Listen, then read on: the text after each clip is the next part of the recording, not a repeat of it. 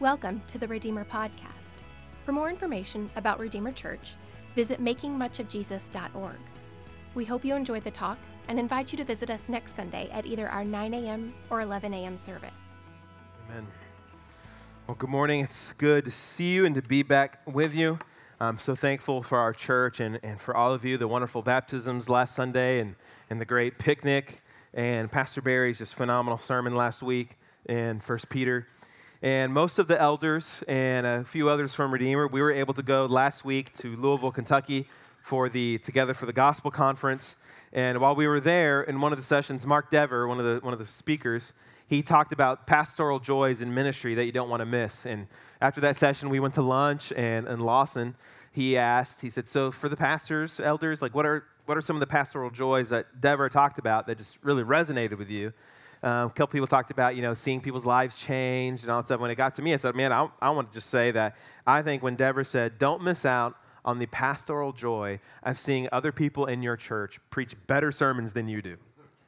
And I thought, that one, Barry, last week, and he, if you missed that sermon, you've got to go listen to it. It's one of my favorite sermons I think he's ever done. And he's just incredible. God has gifted him so much.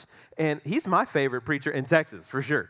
Uh, I love that guy, and you got to go listen to his sermons. That guy loves the Bible. That guy loves you, and he just does an amazing job every single time. So I'm sad to report that I'm back here today, and he's visiting his family up in Indiana. And not only are you back with me, but we're also back in Ecclesiastes. So please go to Ecclesiastes chapter 7, and we're buckled back up with Solomon and his tour through life under the sun, where what is meaningless, what is meaningful, and we've seen in the last two sermons in Ecclesiastes where Solomon says that prosperity and comfort are not always signs of God's blessing. They, they don't always mean good things. And also that adversity and discomfort and suffering, that these are also not always signs of God's anger and wrath. And what Solomon wants us to think about in chapter 7, the second half, verses 15 through 29, is he wants us to peer into kind of the silly, reactionary thoughts that we have. We have these flammable impulses in our hearts that if we act on them, five alarm fires happen in our lives. Foolish things burst out into our lives. And Solomon wants us to really extinguish them. And we see them beginning at verse 15. As we do every week, if you're able, let's stand in honor of the reading of the word of Christ. And we hear through the Spirit in our brother Solomon, beginning in verse 15. And he writes In my vain life, fleeting, Havel, vanishing life, I have seen everything. There is a righteous man who perishes in his righteousness, and there's a wicked man who prolongs his life in his evil doing. Be not overly righteous. Do not make yourself too wise. Why should you destroy yourself? Be not overly wicked, neither be a fool. Why should you die before your time? It is good that you should take hold of this, and from that withhold not your hand for the one who fears God shall come out from both of them. Wisdom gives strength to the wise man more than ten rulers who are in a city. Surely there is not a righteous man on earth who does good and never sins. Do not take to heart all the things that people say, lest you hear your servant cursing you. Your heart knows that many times you yourself have cursed others. All this I have tested by wisdom. I said, I will be wise, but it was far from me. That which has been is far off and deep and very deep. Who can find it out? I turned my heart to know and to search out and to seek wisdom in the scheme of things and to know the wickedness of folly and the foolishness that is madness. And I find something more bitter than death the woman whose heart is snares and nets, whose hands are fetters. He who pleases God escapes her, but the sinner is taken by her. Behold, this is what I found, says the preacher. Well, adding one thing to another to find the scheme of things, which my soul has sought repeatedly, but I have not found. One man among a thousand I have found, but a woman among all these I have not found. See, this alone I found that God made man upright, but they have sought out many schemes. Let's pray together. Holy Father, would you help us now? Would your divine spirit be at work among us? That we would have ears to hear what it is the preacher is saying in Ecclesiastes. That we would hear from Solomon, that we would hear from your spirit, that we would hear and look to the one who is greater than Solomon, who is wisdom and flesh, sitting on a throne for us right now. Would you help us to look to your Son, the King of Kings? And would we lay our lives down? Would we pick up our crosses? And would we follow him now? Meet us here, Lord. Do only what you can do through your divine power. And it's in the mighty name of Jesus that we pray. Amen. You may be seated. Every, every frustration in life, every frustration you feel in life is a theological echo that we are waiting for the new earth. The sickness we experience, the pain in your back you experience now for doing nothing for no apparent reason, your knees hurting, the aging, and even John Allen and I were talking before the service that you go through Houston, there are parts of the city that are falling apart, that parts that were once great are now no one wants to go to, and they're now houses broken down. All of these things are theological echoes for us that we are awaiting a new earth where there are no rundown cities where everything, and now these streets are not filled with potholes, rather, these streets are filled with gold. Well, there is no more sickness, there is no more pain, there is no more death, and there are no more tears. And this is what Solomon is showing us every single week. That in this, why he starts out in chapter 7 and verse 15, in my vain life, in this fleeting life. It reminds us we're, we are awaiting a life that is not vain, that is not fleeting, that is not a mist. And you must really feel and believe this. Solomon's teaching it, Jesus teaches it, Paul teaches it. They all agree that life is hard. Horrible things happen. Things don't seem to make sense. And reminding us there is an eternal kingdom to come. We're not going to live here forever.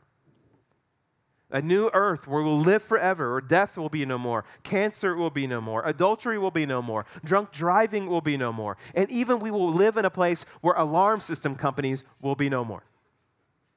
You will not need your alarm.com app in the new earth. But all these things are still here today. All these awful things still occur. Bad things happen to Christians, tragic things happen to Christians. And it seems like great things happen for unbelievers.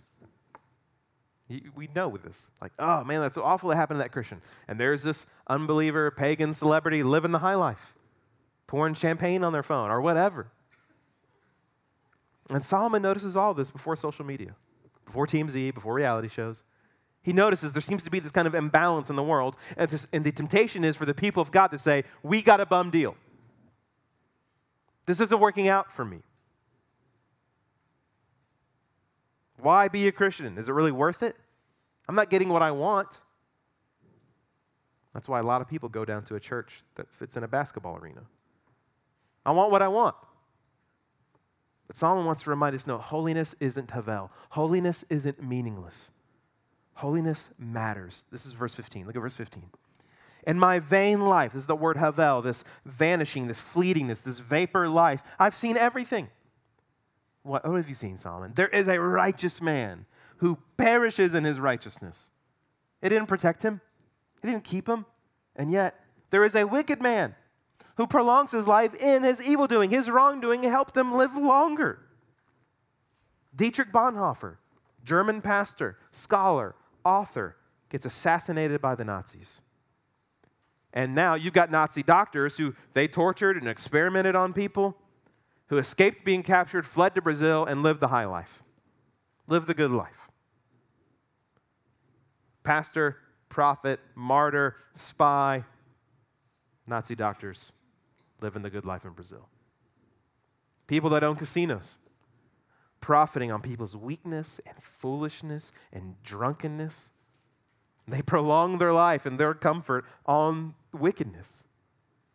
Drug kingpins. I don't know if you saw this one guy that got captured. They showed his house. Gold plated guns. Tigers in his house.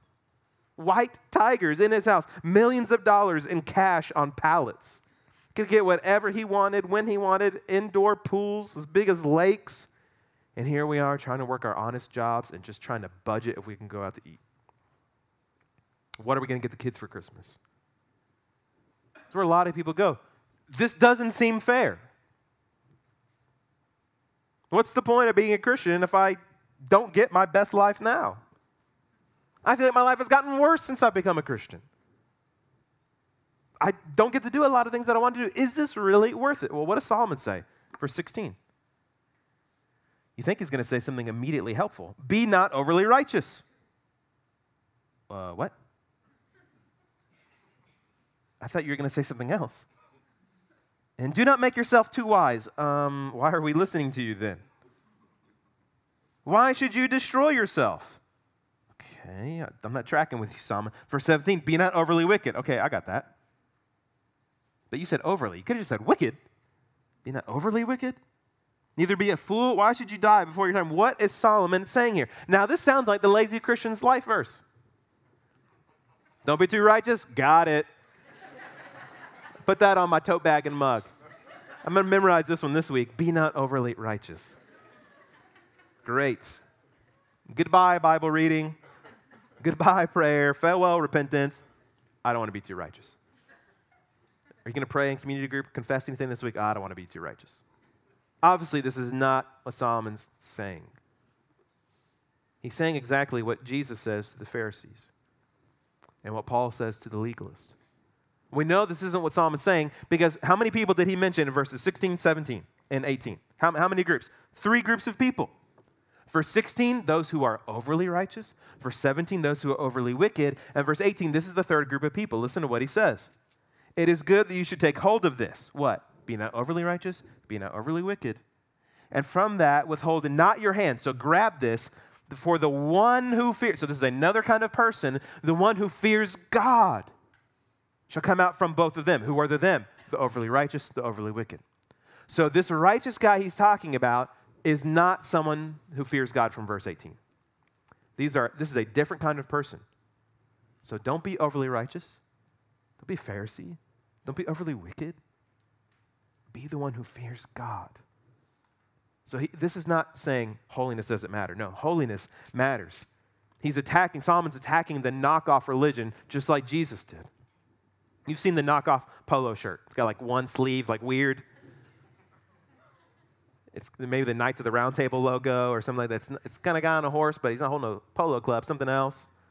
And I remember when we went to Thailand on a mission trip, and Kevin, Pastor Kevin, he bought a watch in Burma we were across the border, and the watch looked nice. It probably cost two dollars. It looked like a Rolex or something like that. And we were looking at it like, man, that's pretty cool. And he takes it off to adjust the time on the bus right back. That thing fell apart and just in his hands. I think it just went to dust, just just gone. He Solomon's showing us, look, some of these things look real, but they're not. It's garbage. That watch looked real. It's not, it was garbage. This overly righteous looks real, but it's garbage. It's this faux righteousness, knockoff, doing Christian stuff, trying to play the part. If you think going the route of religiosity is going to fix your life, Solomon says, look, you're actually going to destroy it. Be not overly righteous. And why destroy yourself? You're going to destroy yourself. I thought just a little bit of religion was going to help me. No, it destroys you. Listen to what Jesus says to the Pharisees in Matthew 23 Woe to you, scribes, Pharisees, hypocrites. That woe just means you are being destroyed. You are headed for destruction, you scribes and Pharisees, the overly righteous of Jesus' day. For you clean the outside of the cup and the plate, but inside they are full of greed and self indulgence. You blind Pharisee, first clean the inside of the cup and the plate, so that the outside may be clean. Woe to you, scribes and Pharisees, hypocrites, for you are like whitewashed tombs which outwardly they appear beautiful, but within are full of dead people's bones and uncleanness. So you also, you appear outwardly righteous.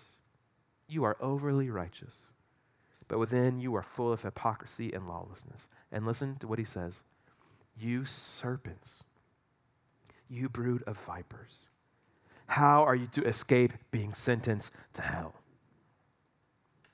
Jesus looked at the overly righteous, the professional Bible readers, the leaders of the Torah belt, and tells them, How will you escape being sentenced to hell? If you think doing the religious stuff guarantees that you won't get sick, that you won't lose your job, that you will get that dream house, you don't understand Christianity.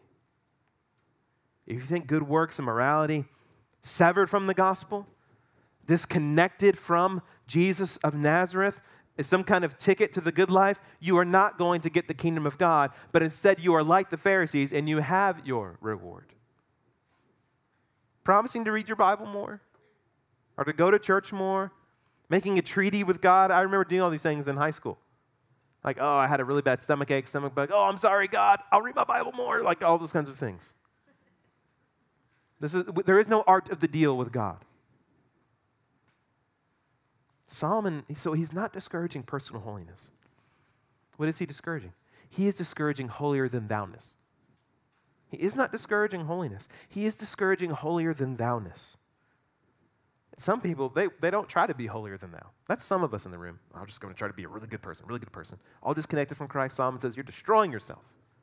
Some of us in the room, we just go, I'm not going holier than thou-ness. I'm going unholier than thou-ness. That's verse 17. Be not overly wicked, neither be a fool. Why should you die before your time? Some people think it doesn't pay off to be a Christian. They're impatient.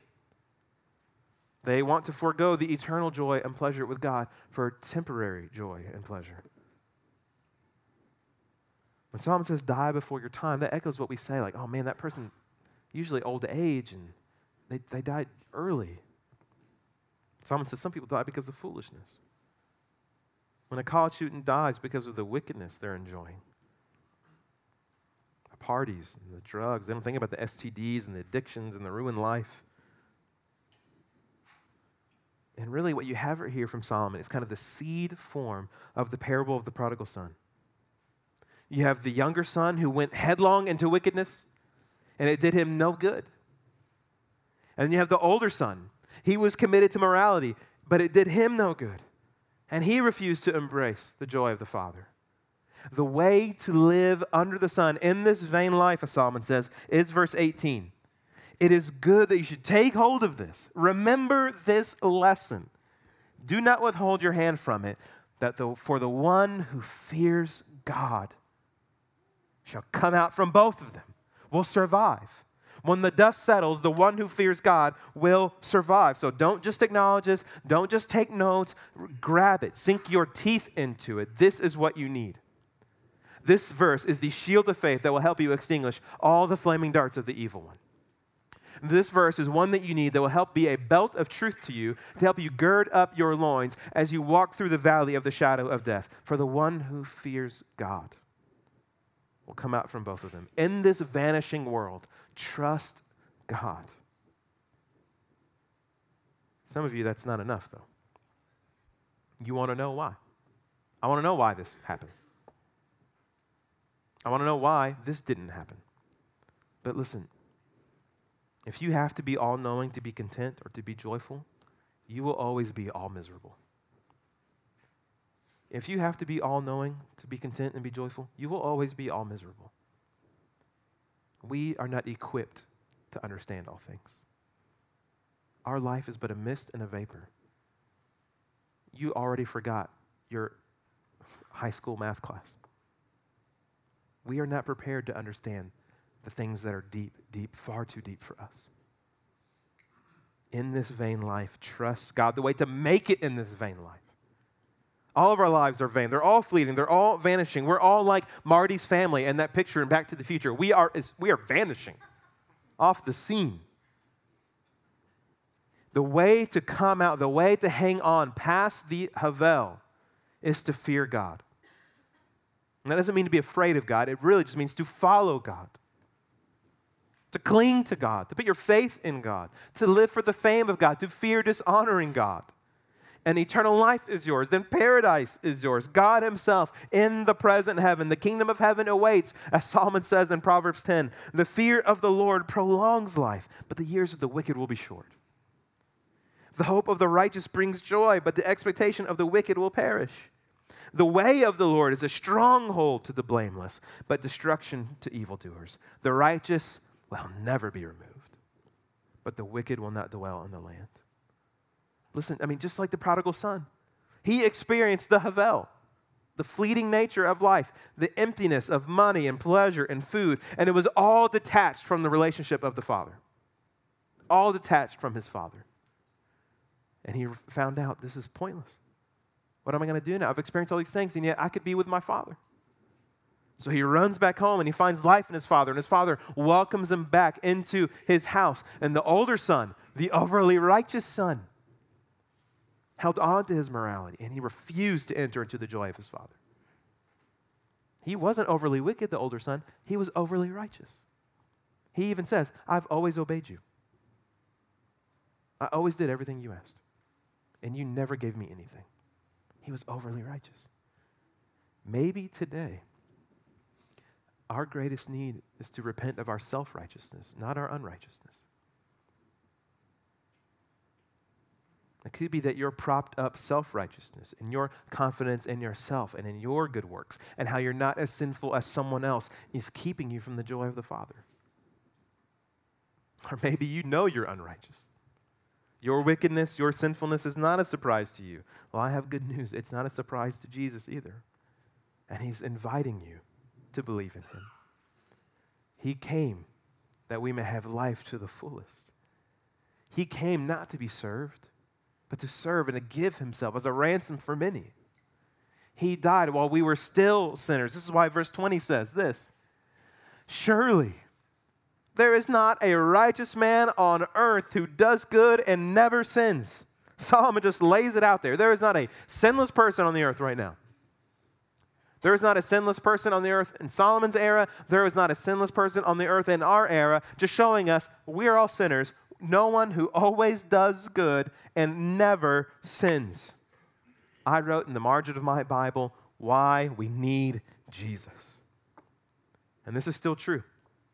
There was an era when someone on the earth was sinless, but he's not on the earth anymore. His body is not on the earth anymore.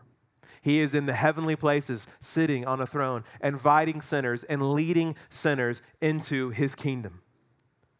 Jesus of Nazareth, the righteous, holy Son of God, the sinless, perfect God Himself, came from heaven to this earth, lived under the sun. He did good. He served. He loved. He never sinned.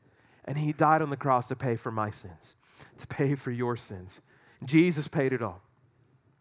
All to Him we owe. Sin left a crimson stain, but He washed it white as snow, and He paid our debts.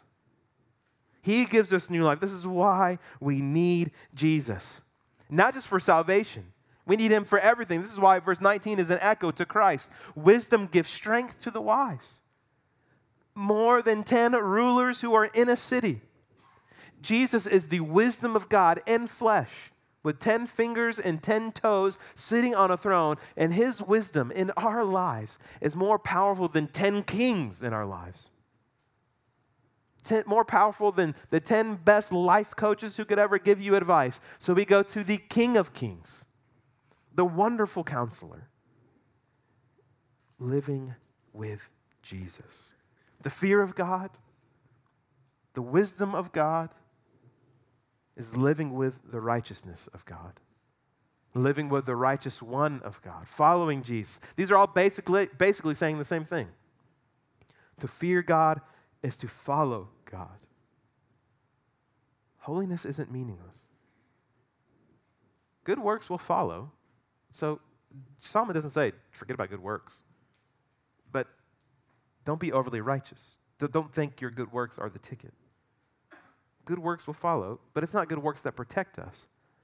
Rather, our good works are the evidence of our protection in Christ. Jesus is every Christian's Kevlar vest. Our morality disconnected from Him is an imaginary Kevlar vest. He's the real thing. Without Him, we pretend to have the real thing. So today, where is your confidence? What gives you strength? How do you know that when you stand before God that you will be saved eternally? You, is that your confidence? Or is it Jesus alone? Do you really believe verse 20? Surely there's not a righteous man on earth who does good and never sins. You can read that and go, hmm, that's right, that's right. like, oh yeah, me, I'm on earth. This means me too. I'm not a righteous man. I sin. This is why trying to be a good person won't get you into heaven. Because you aren't a good person. We might be nice people, and we look good compared to Hitler. But God's standard is not comparing humans to each other. God's not going to line up all humanity and go, okay, I'm just going to take in the most moral ones. No, He's not comparing us to one another. God's standard is Himself and His law and His word. And Solomon illustrates it br- briefly how we all sin. Verse 21. Do not take to heart all the things that people say on Facebook, lest you hear your servant cursing you. Solomon says, Look, don't, don't take to heart everything that everyone says. People are sinners. They're going to say horrible things, they're going to say bad stuff about you. And oftentimes we give them the ammunition, anyways. Why he mentions the servant. That you, this person probably mistreated their servant, and they heard their servant chirping as they were walking away. Secondly, if people knew what was really in our hearts, oh, geez. We'd all be horrified if we could peer into each other's hearts right now. We are much worse in the flesh of our hearts than we are at face value. And third, listen to what he says in verse 22. Your heart knows that many times you yourself have cursed others. So don't freak out when people say bad things about you, because haven't you, Mr. Christian, said bad things about people too? Haven't you said wrong, hurtful, mean, gossipy, sarcastic things about others? We're all sinners. And notice what he said. He said, Don't take to heart what people say. But what did he already tell us to take to heart? Verse 18. Take this, grasp this with your hand. Take hold of this. The one who fears God shall come out from both of them. So don't take to heart what people say. Take to heart what it is that God will say. What will God say about you? Will He say, forgiven? Will He say, accepted, redeemed, made new, justified, covered by the blood of my Son? Or will He say, depart from me? I never knew you. Or will He say, you are damned into the fire of hell, along with all of Satan and, and his demons? That's why we need Jesus and his mangled corpse on the cross and his resurrected body sitting on the throne. For salvation and for daily life. For faith in him then, that first moment of belief, and faith in him now and into eternity, following him, walking with him. Because the fear of the Lord, the one who fears God, shall come out from both of them. This means that the fear of God fuels our lives that we're fueled by the fame of God, and that that is the only viable way to live under the sun. The only viable way to live under the sun and to pursue holiness is if we are fueled by the fame of God. Look at verse 23. All this I have tested by wisdom. I said, I will be wise. But it was far from me. He says, This is really hard work to test everything. That which has been is far off and deep, very deep. Who can, who can find it out? 25. I turned my heart to know and to search out and to seek wisdom and the scheme this is a contrast with wisdom, with schemes. The scheme of things, that to know the wickedness of folly and the foolishness that is madness. So Solomon's saying, look, I'm, I'm looking at all the ways that people try to live. I'm looking at all the ways that people try to live in Israel, the ways people try to live in Egypt, the way people try to live in Tomball, Texas. I'm, I'm analyzing them all. And some people pursue wisdom, some people pursue schemes. When you think of the word scheme, do you think positive or negative? Negative. You don't, you don't, when you hear, hey, you want to be a part of my get rich quick scheme, you don't go, yeah, tell me about it. They're like, no, this is horrible. It doesn't work. It's a scheme. Solomon says, I've seen the schemes that men roll out in their lives and how they crash and burn. They don't work. Only wisdom works. Only God's wisdom. Only Jesus. Wisdom in flesh works.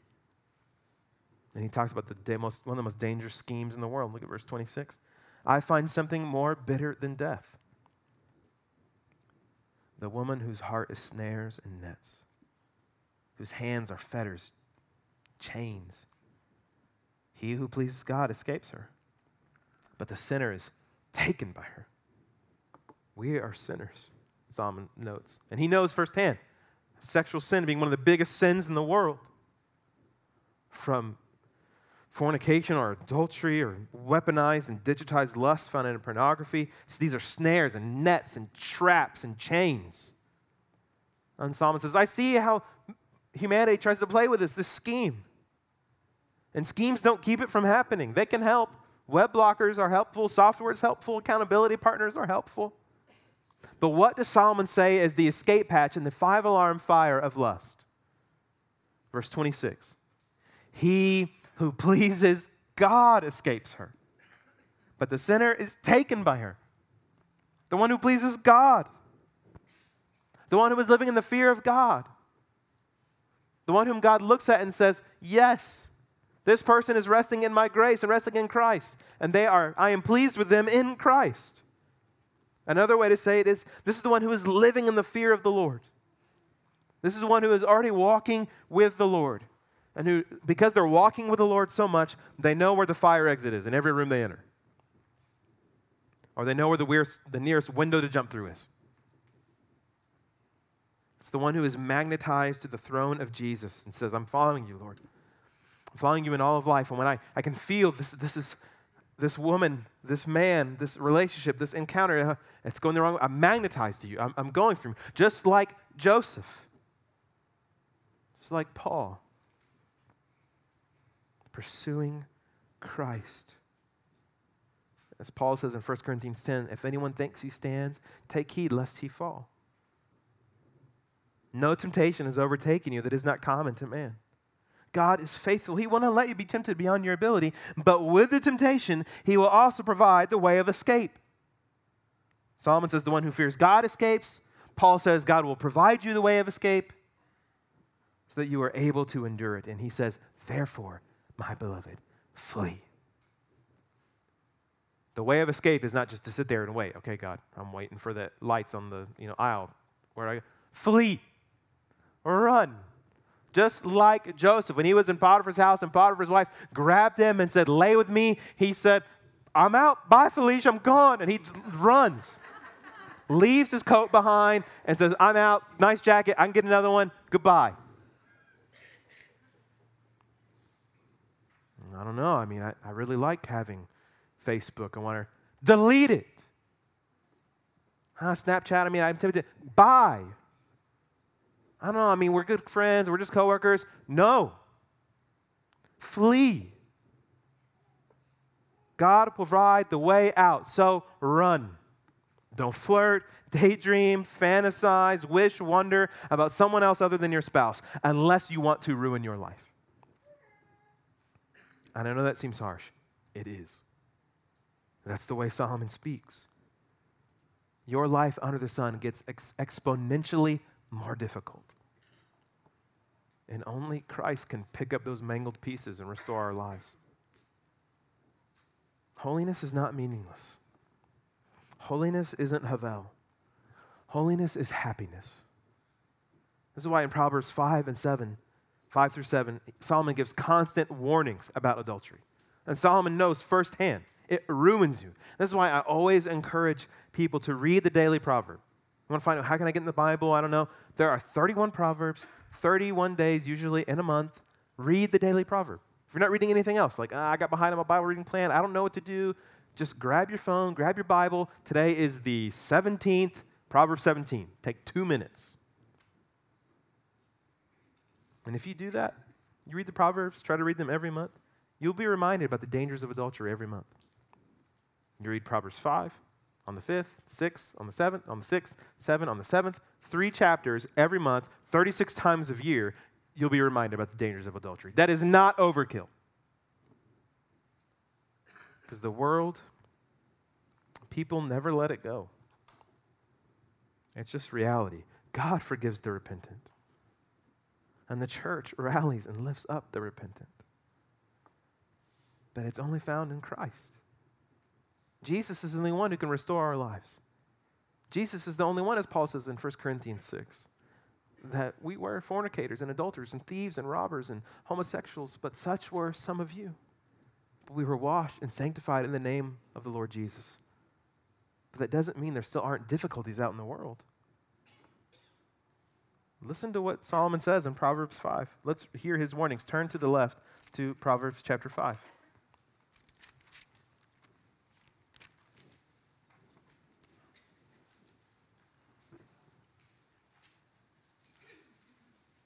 The Proverbs, the warnings in Proverbs are meant to rattle us.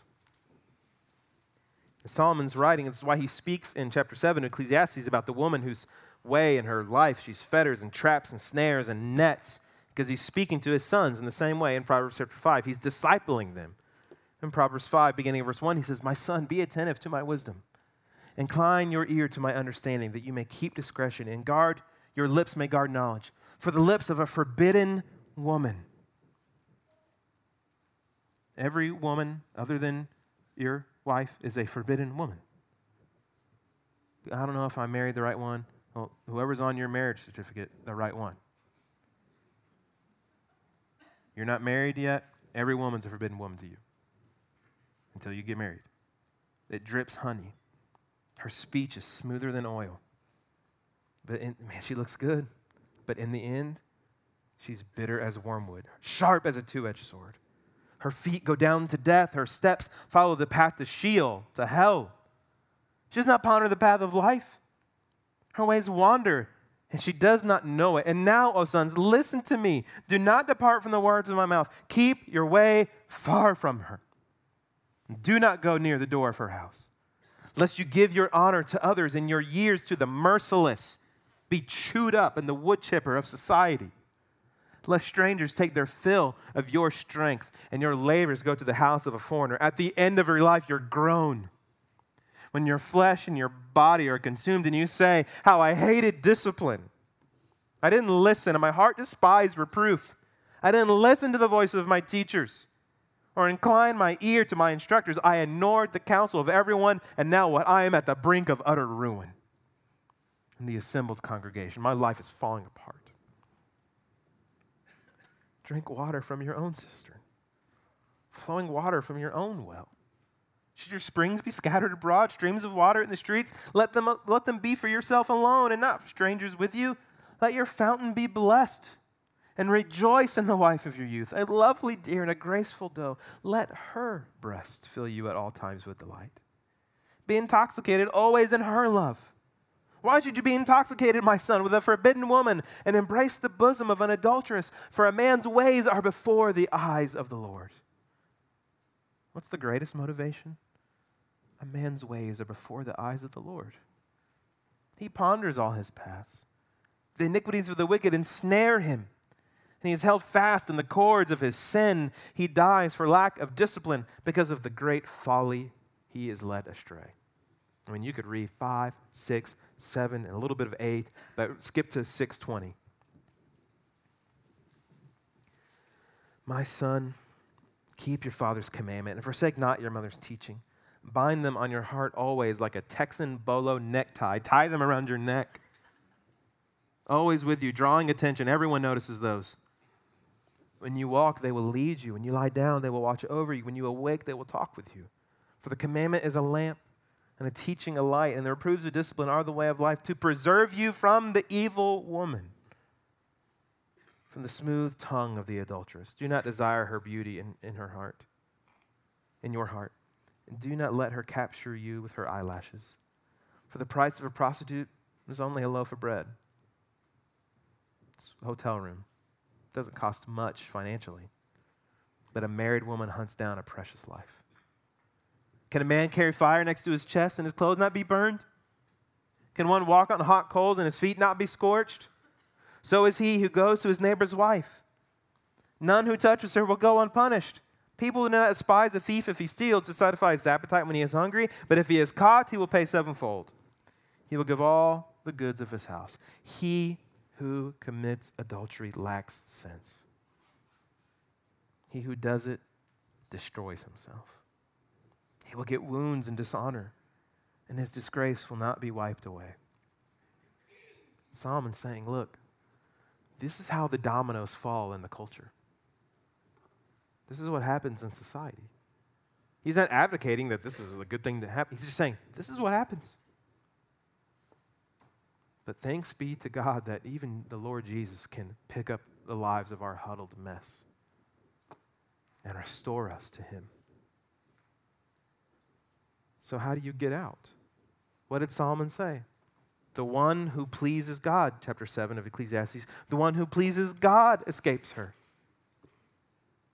So, this should lead us to say, God, help me to fear you, to heed your word, to keep me, Lord. You keep me. And may your pleasure, may the pleasure of God deliver me from all the deadly pleasures under the sun. Listen, I sin and you sin because we think it's enjoyable. And it is for a moment. And it's gone and it turns rancid on us. And then we don't realize we're stuck in a demonic mousetrap. Don't be overly righteous. Thank you, God, that I'm not like that sinner or this sinner. And I pray and I read my Bible, I know my doctrine, and it's all solid and good. Don't be overly wicked. Who cares? Grace will abound. I can confess, it'll be fine. Rather, God, be merciful to me, a sinner.